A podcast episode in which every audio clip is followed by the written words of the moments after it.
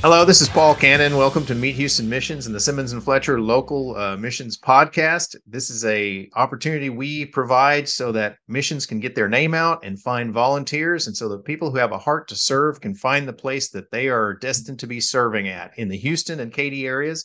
If you're interested in this, please reach out to me uh, or please uh, reach out by watching these videos and learning more about these groups. If you are a missions leader, reach out to me about being a part of it. Uh, I can be reached at 713 932 777. Today, we have a very special guest. We have Dr. Monique Williams, who is the Chief Advancement Officer of the Bread of Life. Uh, I'm actually very excited to learn about the Bread of Life myself a little more. Um, but uh, she's going to tell us all about it. So, without further ado, Dr. Williams, please tell us about the Bread of Life. Hello, and thank you so much for this opportunity to speak to you about the bread of life and the work that we've done in Houston for over three decades. Um, so I will start with this. Every organization has some sort of root. Um, and our root is actually in St. John's downtown, which is a United Methodist church that was founded by pastors Rudy and Juanita Rasmus.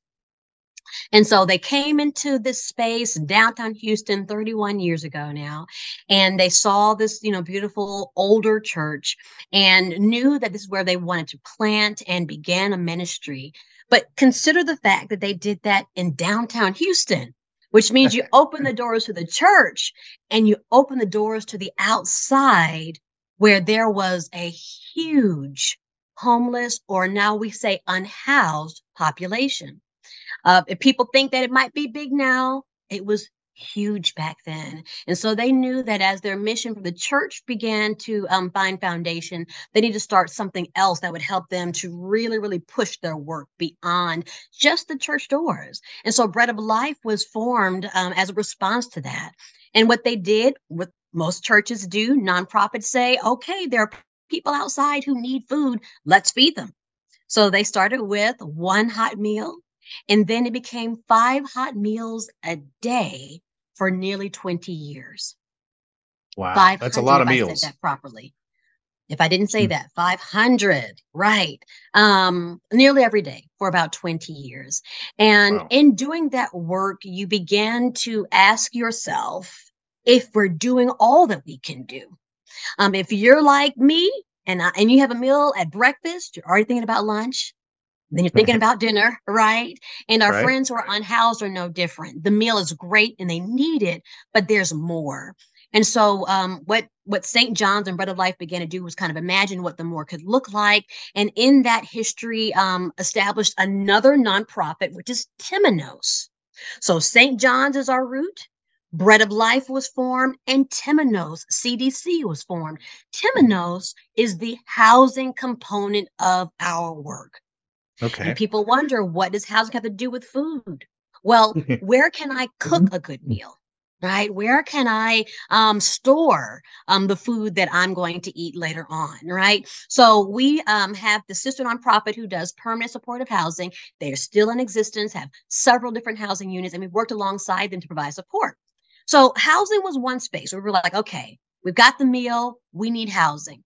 And then more research began to look, we began to look at um, the multiple other social determinants of health that kind of lead people into um, maybe an impoverished space or a challenging space in their lives. And so, apart from housing, um, there's also um, lack of information or understanding information. Um, and so, one thing that we did was create a, a radio station. We have Amazing 102.5 Oh, wow. How awesome. Radio station, yes, where we share information and inspiration about resources that we give internally and that we also give externally. Uh, and we allow other smaller organizations that are like minded to come and speak about what they do, who they are, and how they can serve the community. So, inspiration oh, cool. was one thing. Thank you.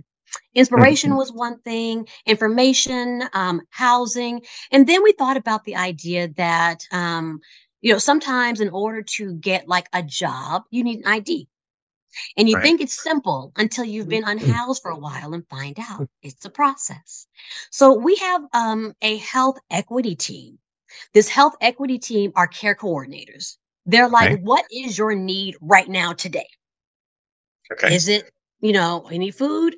Got you. We'll do that. But then how do we get to a place where we don't have enough food? Is it because we don't have a job?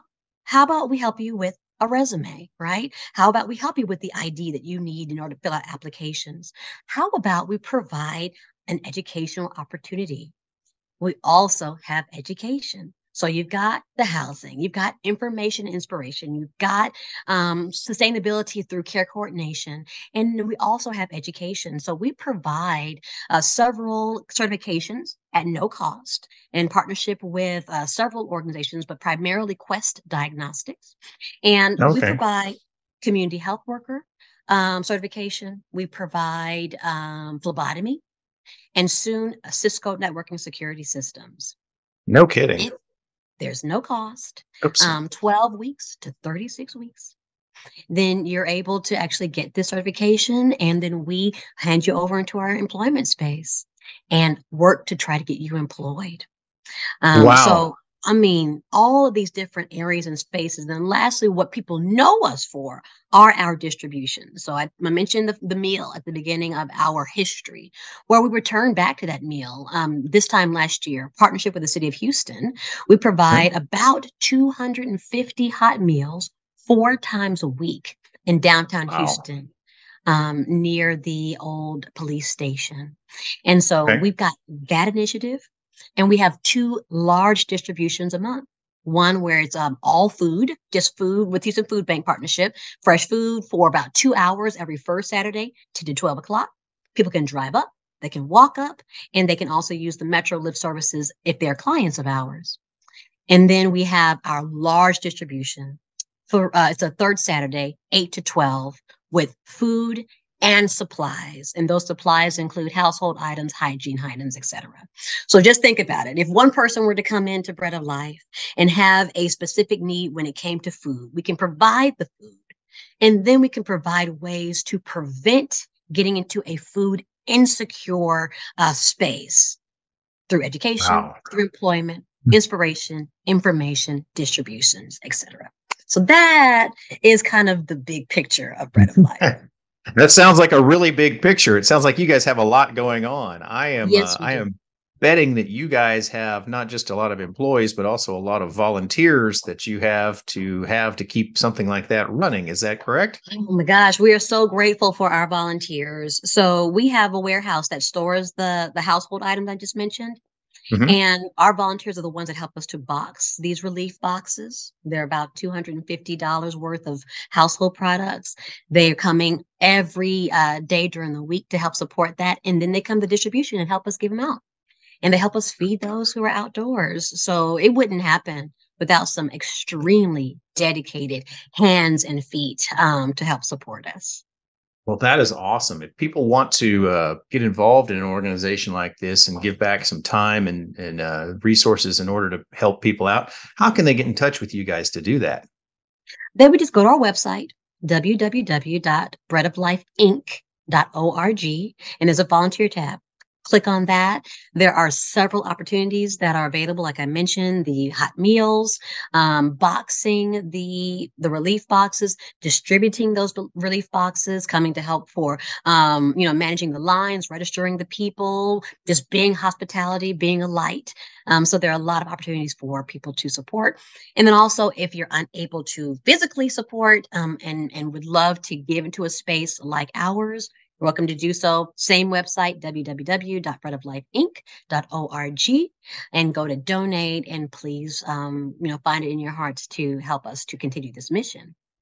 Awesome. Now, um, do you guys also accept any kind of like food or clothing type donations? Great question. So no clothing at this moment. Now, ever so often people will just donate it. They just assume that we, you know, can utilize that and we will use it. We will. Um, but we don't actually have a clothing component of our work specifically.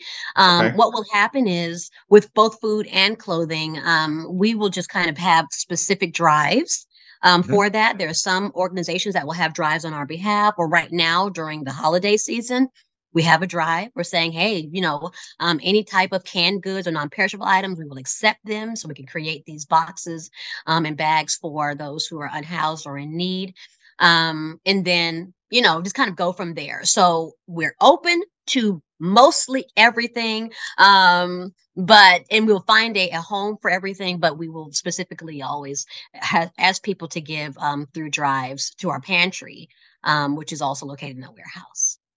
Okay, I'm curious. Um, how many people are you guys uh, providing housing for nowadays? Oh, yeah, yeah. So that is a good question. So the housing component, as I mentioned, is Temenos right now. Right now, we have two active housing units that hmm are open um, for permanent supportive housing, Temenos 1 and 2.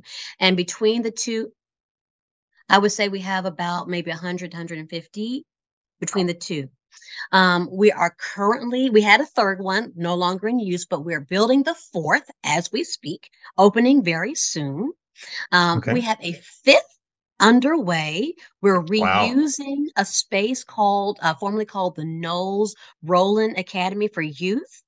Oh, wow. And we are now redeveloping that space into more housing. That's going to be 31 um, single uh, occupancy units and uh, we've got number six in our minds. So yeah, yeah. Along with Temenos, we're really, really building. And like I said, like Temenos being the primary like manager of these buildings, we as Bread of Life has have kind of swooped in to provide um like support. Um, right, like right now, we're developing a behavioral health component of the Oh, work. wow. Right, we've That got people's awesome. attention.